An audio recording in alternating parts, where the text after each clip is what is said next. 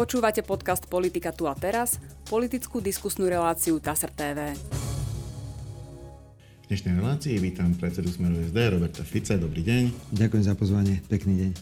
Pán Fico, kampaň nám pomaly končí. Prakticky o niekoľko hodín sa skončí. Začne sa volebné moratórium. Táto fáza kampane je typická už nie tým, že by politici prednášali nejaké základné nové témy a snažili sa získavať úplne nových voličov, ktorí ich predtým voliť nechceli. Skôr sa snažia o to, aby tí voliči, ktorí s nimi sympatizujú, ktorí uvažujú o tom, že by túto stranu volili, naozaj aj išli a tú svoju preferenciu potom nejako reálne pretavili do svojho hlasu. Inak povedané, je to tzv. Tá mobilizačná fáza. Ja som si poznamenal, že celkom veľa politikov stavia tie základné mobilizačné argumenty na vás, to znamená, mobilizujú ľudí, aby išli voliť, aby vy ste sa nevrátili k moci. Toto je určite argument, ktorý Smer SD použiť nemôže. Čím mobilizujete voličov vy? A ja som do určitej miery rád, že končí oficiálna časť volebnej kampane. A veľmi úprimne sa vám priznám, že za tých 32 rokov v politike som zažil všeličo. Zažil som aj éru bez mobilných telefónov, bez internetu, bez sociálnych médií. Ale nikdy som nezažil takú obrovskú presilovku, ktorá sa proti nám valí. Presilovku orgánov činných trestnom konaní, ktorí nás chceli pozatvárať kvôli ničomu. Presilovku mimovládnych organizácií, presilovku médií, ale bohužiaľ aj zahraničia, ktoré sa do nás púšťa od rána do večera. A preto chcem povedať každému, kto sleduje politickú scénu, že my sme skutočná politická strana, my nie sme mediálna bublina. Nás si nevytvorili ani mimovládne organizácie, ako sa to stalo v prípade Progresívneho Slovenska, ani zahraničie, ani sme nie financovaní zo zahraničia. A preto, keď by ste sa ma spýtali, že prečo Smer áno, tak by som odpovedal, že ľudia pravdepodobne v tú sobotu ráno si budú klásť mnohé otázky.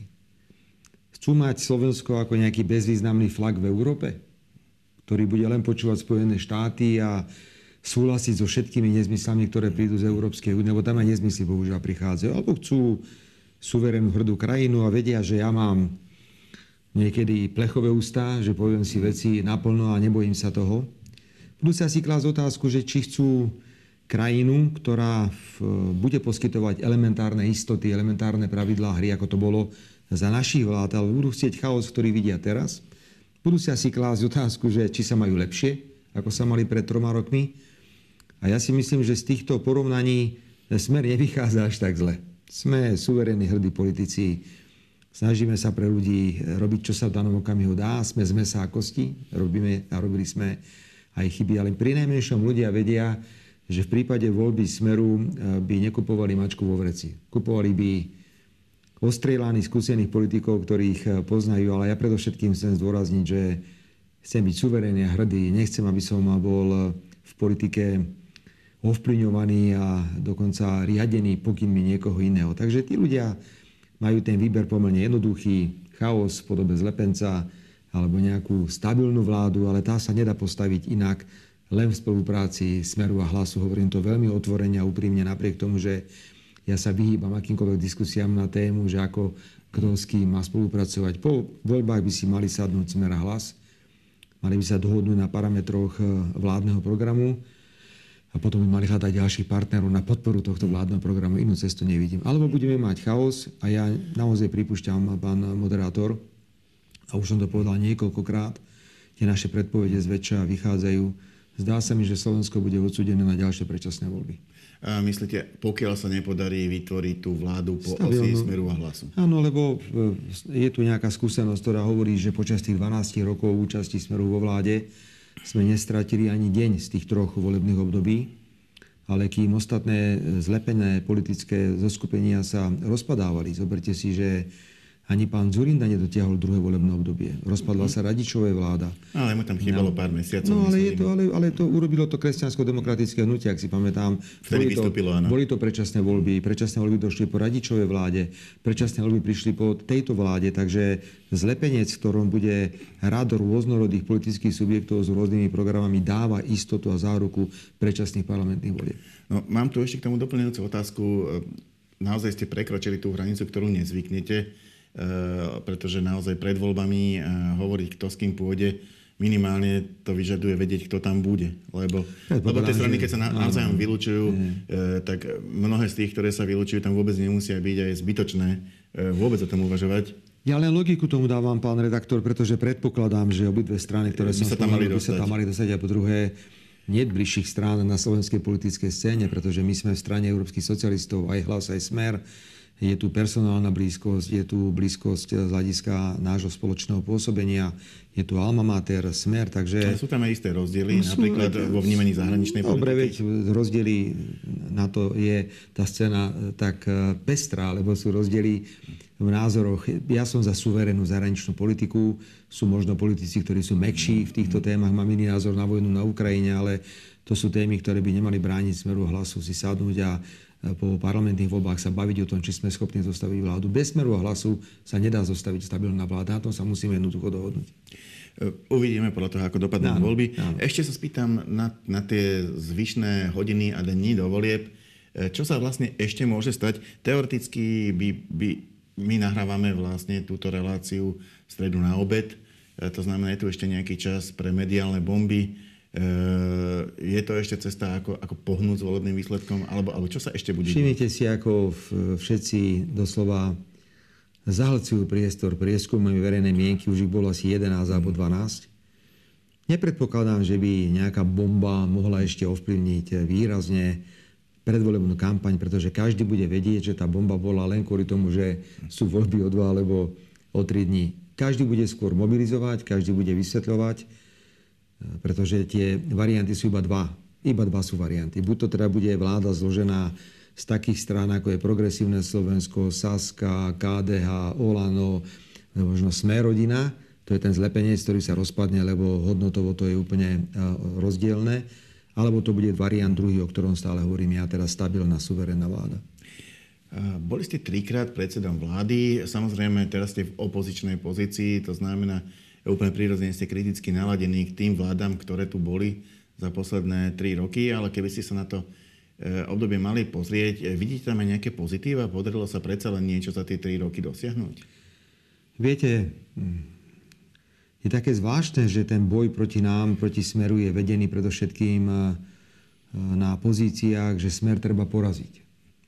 A ja každému sa snažím vysvetľovať, že my sme predsa opozičná strana a ja nepoznám niečo také v normálnych demokraciách, že sa všetci sústredia na porážku opozície, vrátane médií a mimovládnych organizácií. Preto chcem povedať každému, že tu sú iné veci, ktoré treba poraziť a to sú mimoriadne zlé hospodárske, ekonomické a finančné výsledky. Pýtate sa, čo sa také udialo za tie 3 roky. Som opozičný politik a pán redaktor, ak dáme základné faktory, prvý faktor, že sme sa stali vďaka vláde Matoviča, Hegera, Ódora druhou najchudobnejšou krajinou v Európskej únii. Druhý fakt. Najviac klesali reálne mzdy v histórii. V roku 2022 nám klesli reálne mzdy o 4,5%, čo je za posledných 23 rokov najviac. Nie v celej histórii, lebo najviac klesali v období transformácie, vlastne niekedy v 90. rokoch. No takto to nebolo, až ak je to teraz, pretože o to viac, že sme v Európskej únie, máme parametre, na to sme tým ľuďom pomáhali. Tretia vec, ktorú treba zdôrazniť, je, že sú rozvrátené verejné financie. To nie je samozrejme naše hodnotenie. My s ním súhlasíme, je to hodnotenie Európskej únie ako takej. Spoločnosť je rozvrátená a samozrejme je tu predovšetkým obrovský problém s stavom právneho štátu. Za týchto podmienok ja by som aj chcel byť korektný, lebo snažím sa byť v mnohých veciach korektný, ale nemôžem hodnotiť tieto 3 roky ako obdobie, ktoré by ma niečím zaujalo. To sú 3 roky strateného života. 3 roky znižovania životnej úrovne. Všetci nám utekajú. Maďari utekajú, Češi utekajú, Poliaci utekajú. Celý svet nám uteká kvôli tomu, že mali túto moc v rukách amatéri a babráci. A naviac musím bohužiaľ skonštatovať, že pravdepodobno, že títo amatéri a babráci budú pokračovať, je pomerne veľká. A využijem jednu krátku poznámku, pán redaktor. Ja som iba tak okrajovo spomenul ten právny štát. Nebudem tu teraz rozoberať to, ako nás naháňali a čo nám robili. 3,5 roka všetky síly polície a prokuratúry boli sústredené na mňa a na Kaliňáka. Nakoniec sa zmohli iba na to, že nás obvinili za 2 tlačové konferencie. Ale to je iný problém. Ako tá slovenská verejnosť má veriť tým rečiam, že čo sa tu všetko deje v právnom štáte, keď človek, ktorý zoberie ako úplatok okno, alebo zoberie ako úplatok telefón, alebo nejakých 5 000 eur, je buď obvinený, alebo odsúdený aj vo výkone väzby, alebo aj vo výkone trestu odňatia slobody. Ukážem vám jednu fotku. Toto je fotografia jedného z najznámejších udavačov slovenských a kajúcníkov pána Michala Suchobu. Sú traja, Imrecze, Suchoba a Mako. Na tejto fotke pán Suchoba, Michal, je v Taliansku na jednom z najdrahších Ferrari vôbec, aké existujú. Tak sa pýtam, toto je tá spravodlivosť, že za okná a za telefóny sa posielajú ľudia do väzení? Tento chlap je podozrivý minimálne v Nitre zo škôd okolo 18 000 000 eur pri vrátkach DPH. Ale on sa vozí na Ferrari po Taliansku, lebo udáva. Mako. A v akom období ale nakradol tých 18 miliónov? Počkajte, ale to je... ale vy neviete zabrániť. Vy predsa nedržíte sviečku a nekontrolujete. Sú zlodeji. Každé obdobie má svojich zlodejov. Čo teraz tu nemáme zlodejov, ale hovorím, ako vyzerá spravodlivosť podľa vlády, ktorá je rozpadnutá, podľa Čaputovej, Ódora a podľa progresívcov. Mako, ten si napríklad dnes veselo podniká v SBS, keď dostáva štátne zákazky. Pán Imrecze, ďalší udávač, si kupuje za hotové peniaze rodinné domy. Všetci chodia po slobode. A 10 miliónové, 20, 30 miliónové škody. Toto je tá spravodlivosť v očiach tých, ktorí tu vládli 3 roky. Tí, čo udávajú a kradli desiatka miliónov, sa vozia na Ferrari po svete. Tí, čo zobrali telefón alebo okno, sú odsúdení a sedia vo výkone trestu odňatia slobody. Potreboval som to povedať, lebo viete, v tom období, je to veľmi jednoduché. Tá reforma trestného práva musí nastať a nemôžu mať udávači takéto postavenie, to nejde. Nemôžete postaviť odsúdenie nejakého človeka len na výpovedi takéhoto krivého človeka, pretože tento povie kvôli tomu, aby sa na tom Ferrari mohol voziť aj na budúce čokoľvek a bude si vymýšľať, aj si vymýšľajú. Takže úplne odmietneme, aby odsúdenie človeka bolo postavené iba na základe výpovede, napríklad udávača, často výpovede, ktorá je nepriama. Máme tu samozrejme nejaké návrhy, pokiaľ ide o personálne riešenia na policajnom zbore, personálne riešenia na úrade špeciálnej prokuratúry. Lipšic tam nemôže zostať. Ja som to iba ako poznámku teda uviedol, že ak sa ma pýtate, čo dobré sme videli za 3,5 roka, európske fondy nevyčerpané, krajina rozvrátená, ľudia rozhádaní. Viete, čo mám teraz povedať, že sa mi páčilo čo? Ja neviem. A páčilo sa mi, že Matovič nakupoval zdravotné pomocky napriamo bez verejných súťaží. Čo sa mi má páčiť na Hegerovi? Prepáčte, ako som opozičný líder, keby som aj chcel, tak by som teraz niečo povedal, ale neviem tam nájsť nič také, čo by ma zaujalo. A čo by bola teda taký prvý a zásadný krok, ak by teda to išlo tým spôsobom, že Smer sa do tej vlády dostane? Čo by ste riečili ako prvú agendu? Toto je presne rozdiel, ktorým sa odlišuje Smer od, povedzme, strán, ktoré boli vo vláde a ktoré chcú ďalej vládnuť. Je jednoducho evidentné, že nemajú odpovede na praktické otázky života. Ja počúvam od Progresívneho Slovenska, že oni chcú o 10 rokov čo si postaviť, ale koho to zaujíma, čo bude o 10 rokov? Každý chce vedieť, čo začne tá vláda robiť zajtra. Preto my prakticky v každom rezorte sme si zostavili priority, ktoré musí konkrétny minister okamžite realizovať. Ak sa ma pýtate na témy. Prvá téma je bezpečnostná. Vláda bude musieť na prvom zasadnutí vlády prijať vládne nariadenie a obnoviť hraničné kontroly. My musíme zastaviť prílev nelegálnych migrantov z Maďarska, pretože dnes ich vláda nechá. Nie je to sezónna záležitosť. Ja som počul aj také názory. Proste po lete, a keď končí leto, tak sa zdvihne taká väčšia vlna migrantov. Ešte máme 2 mesiace minimálne. Viete, že Poliaci nejaké rozhodnutia prijímajú. Viete, že rovnako uvažujú Nemci.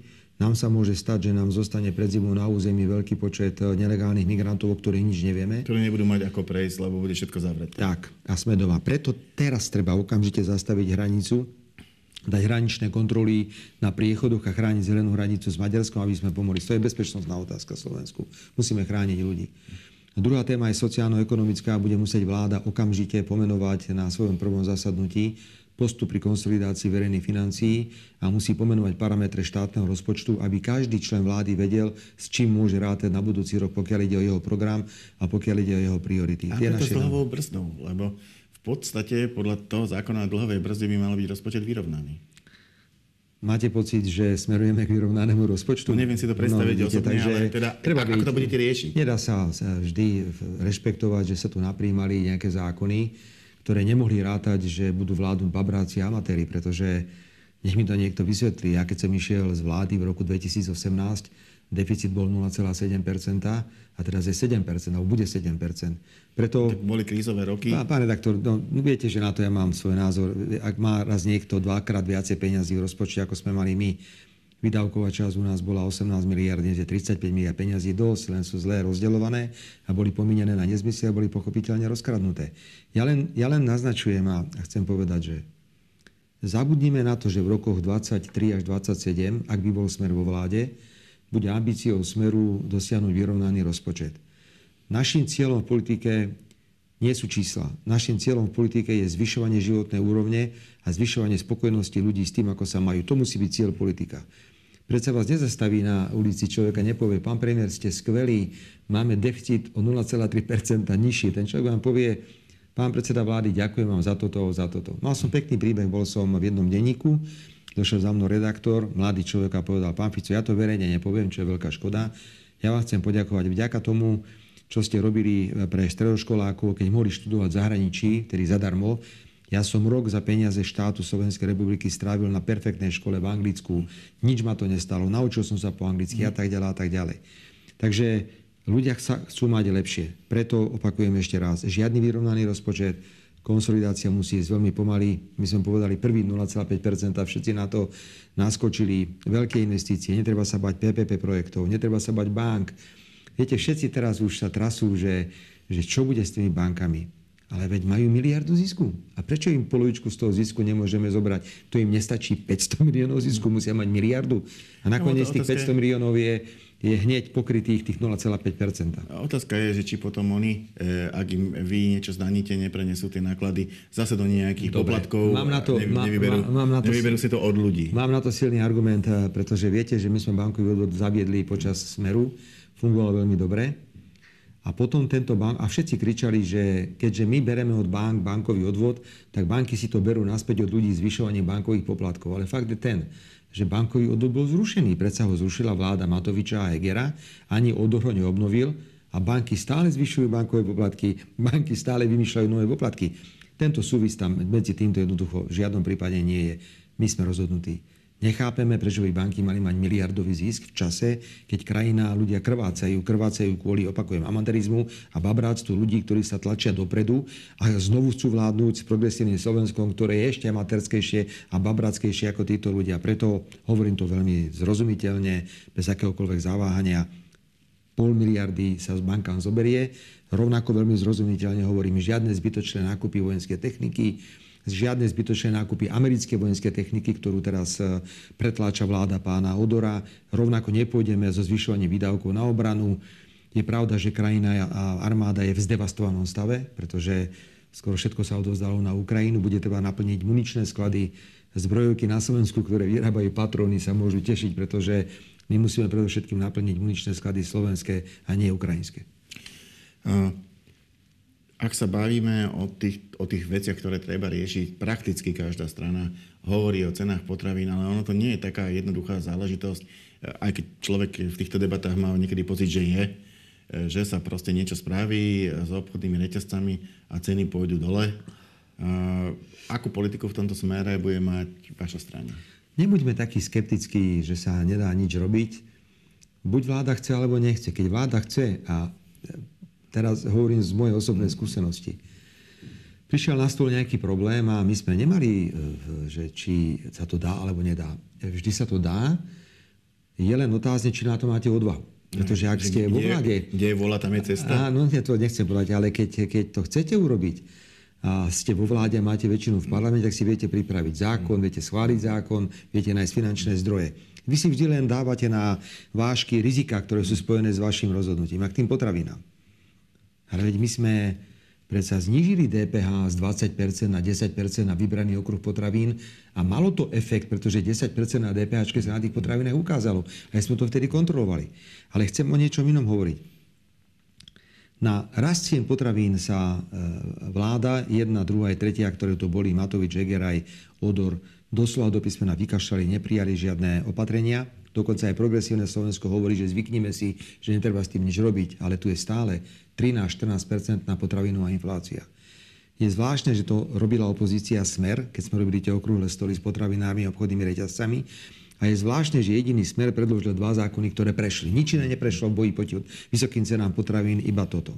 Poprvé, prídeme do vlády. Ja preto znovu som prakticky. Dobre, aby to nebolo tak, že idem teoretizovať, čo bude o 10 rokov.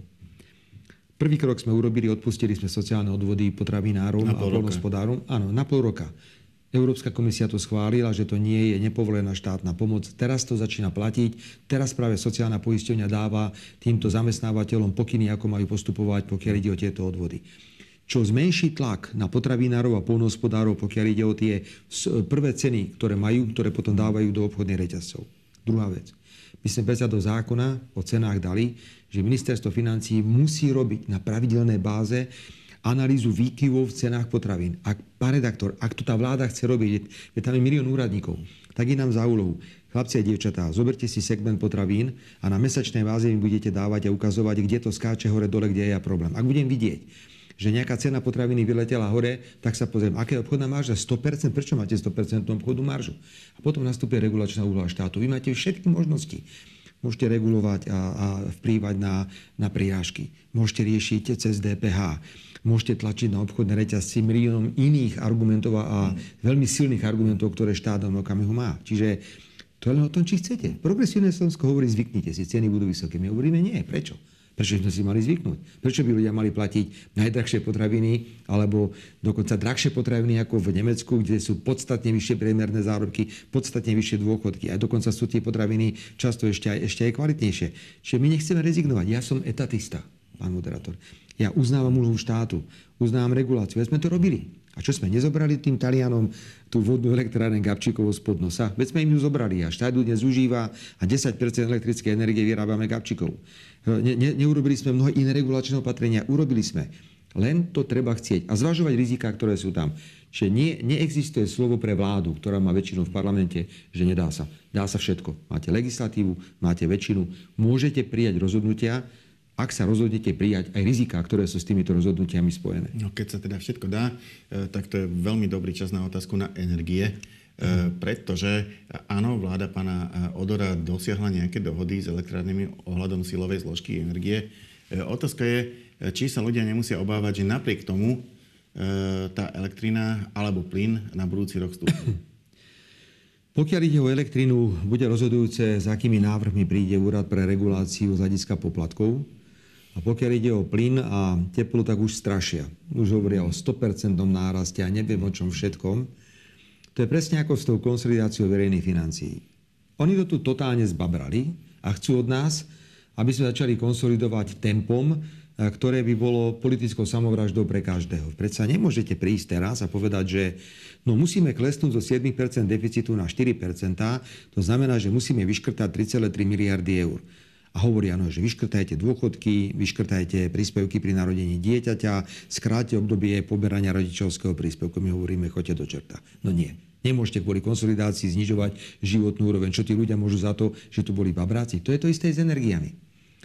Teraz sa všetci tešia. Nech Smer ide do vlády, to bude super, pretože budeme musieť najprv prudko konsolidovať. My to odmietame, povedali sme, čo budeme robiť. A súčasne si to vyžerie pri cenách energie, prečo by sme si to mali vyžrať. Jednoducho si sadneme, počkáme si na návrh úradu pre reguláciu sieťových odvetví, no a budeme si postupne volať firmy, budeme si volať plynárov, budeme sa baviť s regulačným úradom, ale je povinnosťou vládou, je svetou povinnosťou novej vlády, ktorá príde, aby zabránila nárastu cien energií, pretože ak tu klesá životná úroveň, ak sme druhá najchudobnejšia krajina, je to preto, lebo vlády neurobili nič s vysokými cenami potravín a s vysokými cenami niektorých druhov energií. Ak bude chcieť vláda prežiť, celú svoju energiu bude musieť venovať aj tomuto. A neexistuje, že príde minister hospodárstva a povie, že nedá sa, akože sa nedá, choď preč. Príde niekto iný, kto povie, že dá sa to robiť takto alebo takto. Aj preto zabudíme na vyrovnaný rozpočet. Konsolidácia musí byť, aby to bolo zrejme, musí byť. To tempo minimálne 0,5%, ale pri objeme peňazí, ktorý dnes táto vláda má k dispozícii, tých 35 miliard, plus fondy a ďalšie veci, ja nemám až taký pesimizmus, či sa to dá alebo nedá zvládnuť. A ešte jednu vec oznamujem verejne, že ak by sme boli súčasťou vlády budem trvať na presune obrovského objemu peňazí z európskych fondov na samosprávy, lebo teraz sa dá urobiť revízia v polovičke tohto obdobia 21 až 27 a my môžeme rozhodnúť, že ako prerozdelíme peniaze, ktoré sa zdá nebudú použité a prepadnú, lebo pani Remišová, to je naozaj jednotka kvality pri čerpaní fondov. Ja sa domnievam, že vyššie územné celky, mesta a obce dokážu tieto fondy čerpať a nechajme na nich, nech rozhodnú, čo je dôležité pre regióny, pre mestá a obce. Štát by mal používať európske fondy výlučne na veľké veci, na veľké projekty, ale nemal by sa štát starať do kanalizácií, vodovodov a tých projektov, ktoré sú regionálneho charakteru. Mal ako keby presunúť na tie nižšie zložky. Presne tak. A to pomôže výrazne všetkým. Vrátane veľkých zmien vo verejnom obstarávaní a v povoľovacích konaniach. Ja by som teraz využil to, že ste na začiatku tejto relácie porušili to svoje dlhoročné pravidlo, že nehovoríte o tom, s kým po voľbách áno, s kým po voľbách nie, počkajte si po voľbách, potom sa ukáže. Už ste to porušili. Povedali ste, že dobrou osou by bola spolupráca s Hlasom. Tak sa spýtam aj na tú druhú otázku. S kým teda spoluprácu úplne vylúčujete? Doteraz ste na to nechceli nikdy odpovedať. Áno. Tak keď ste to porušili jedenkrát, môžete aj druhýkrát. Neporušil som pravidlo. My sme povedali, že nekomentujeme pred voľbami prieskumy verejnej mienky a nikoho nevylúčujeme zo spolupráce. Tu sú dve základné línie, ktoré Smer vždy dodržal. A ja túto líniu dodržím aj teraz, ja nebudem nikoho vylúčovať zo spolupráce, pretože odmietam takéto nálepkovanie, ty si fašista, ty si taký onaký. Ak raz nejaká politická strana nemá byť súčasťou slovenského politického systému, toho pluralitného systému. Na to sú súdy. Na to sú súdy. Tak ak niekto tvrdí, že niekto je fašistická strana, nech sa obráti na generálneho prokurátora, ten nech sa obráti na najvyšší súd a najvyšší súd nech takúto stranu rozpustí. Žiadna strana na Slovensku, ktorá pôsobí, nie je protiústavná. Keby bola protiústavná, tak tam dnes nie je. Čiže my nikoho nevylučujeme, máme podmienky, aby tá krajina bola proeurópska, ale nie tak, ako to si predstavuje Progresívne Slovensko, že budem súhlasiť s každým nezmyslom Európskej únie. Aby to bola vláda, ktorá bude silne protifašistická, vláda silne prosociálna. Tam niekde sú tie naše piliere, kde budeme hľadať partnerov. A ja otáčam ten parameter a hovorím, že s kým si viem predstaviť po voľbách spoluprácu. Ja som nikoho nevylúčil. Po voľbách prirodzene. Ja nepoznám bližšieho partnera. Veď Pellegrini bol vedľa mňa 20 rokov. Všetci boli 20 rokov vedľa mňa. Prečo sme si nemali rozumieť? Tak áno, majú možno názory na vojnu na Ukrajinu, na vojnu na Ukrajine, iné majú možno názory na vplyv Spojených štátov, na politiku Slovenskej republiky. Oni sú takí ustráchanejší. My sme takí, my tomu hovoríme, že my sme taká rustikálna sociálna demokracia, ktorá sa nebojí povedať všetko, čo treba povedať. Preto toto je základ. Smer a Hlas po parlamentných voľbách, ak sa dohodnú, ja verím, že potom ľahko nájdu aj ďalšieho partnera do spolupráce. Moja posledná otázka už je taká, povedzme, situačná. Chcem sa opýtať, že aké budú vaše prvé kroky po 22. hodine v sobotu, respektíve pokiaľ sa budú naťahovať tie voľby, lebo niektorá volebná komisia bude dlhšie po uzavretí volebných miestností. Ešte nebudete poznať výsledky. Pán moderátor, asi sa zhodneme na tom, že nejaká elementárna miera nervozity bude v každom volebnom štábe, takže budeme sledovať, budeme sa o tom veľa rozprávať. Budeme pravdepodobne až do momentu, kedy budeme vedieť reálne výsledky všetci spolu. Budeme sa o tom baviť, to je normálne, ale ja mám jednu výhodu a tá výhoda spočíva v tom, že som bol najdlhšie slúžiaci premiér v histórii Slovenska 10 rokov. Čiže celkom prirodzene nie som v takomto stave, že za každú cenu to tak musí byť, musí tak byť. Áno, ak príde zlepenec, ja ho nemôžem úplne vylúčiť, ten zlepenec môže prísť, tak viem určite, že bude trvať veľmi krátko a budú predčasné parlamentné. Tak sa teraz sústredíme na predčasné parlamentné voľby. Ale robíme to nie preto, aby sme išli do opozície. My to robíme preto, aby sme zostavili vládu. Robíme to preto, aby sme realizovali tú politiku, o ktorej už hovorím 3 roky, alebo tak, ako som o nej hovoril aj v tomto okamihu. Čiže tá nervozita tá taká prirodzená bude. Ale to nebude nervozita z mojej strany, že bože, dostane nejakú funkciu, nedostane, nemám funkcií už za sebou pomerne veľa a nie som v tejto pozícii. No a potom je normálny ľudský rozmer. Ja predpokladám, že do nejaké 3. 4. budeme na centrále, lebo tam sa niekde budú objavovať tie reálne výsledky. To už do tej 3. 4. ráno vidíte, že ako to dopadne. Iba, že by to bolo veľmi tesné, že nejaké ako desatinky, áno, že sa bude rátať každá desatina, nielen u nás, ale u každej politickej strany, že či niekto prejde, neprejde, lebo prepadnuté hlasy znamenajú v druhom skrutíniu rozdelenie mnohých mandátov. Ale keď tak pozerám na počasie, chcem vám povedať, že mám plán si s nedeľou ráno dobre zaplávať. Ešte niekam na nejaké jazero, možno do Dunaja, lebo robím vám to pravidelne. potrebujete nejakú takú psychohygienu po tom všetkom. A priznám sa, že aj budem rád dnes večer, keď odídem zo slovenskej televízie, kde je posledná volebná diskusia, že dobre, toto máme za sebou, ešte budú 2 dni mobilizácie cez sociálne siete, ešte budeme nejaké stretnutia absolvovať. Ale dobre, ja mám pocit, dobre, urobili sme všetko, čo bolo treba. Ďakujem ľuďom za fantastickú kampaň, ktorú spolu s nami zvládli. Bolo to veľmi príjemné. A najmä, pán redaktor, veď, kde sme boli v roku 2020? A dnes sa bavíme, že či vyhráme voľby, ako to celé bude, či vládu zostavíme. Tieto výsledky, či už pôjdeme do opozície alebo do vlády, hoci opakujem, robíme to preto, aby sme vládu zostavili, budú v každom prípade pre Smer Slovensko sociálnu demokraciu a pre ľudí, ktorí podporujú túto stranu, obrovskou satisfakciou. Ďakujem pekne, to bola posledná otázka našej dnešnej debaty. Ja za ňu ďakujem Robertovi Ficovi, predsedu Smeru SD. Ďakujem veľmi pekne za pozvanie. Všetko dobre. A my sa v našej relácii opäť stretneme znovu až po voľbách, ale už v priebehu volebnej noci sa s nami môžete stretnúť v priamych prenosoch z TASR TV, kde sa budeme rozprávať o tom, ako sa situácia po skončení volieb a po zavretí volebných miestností vyvíja. Dovidenia.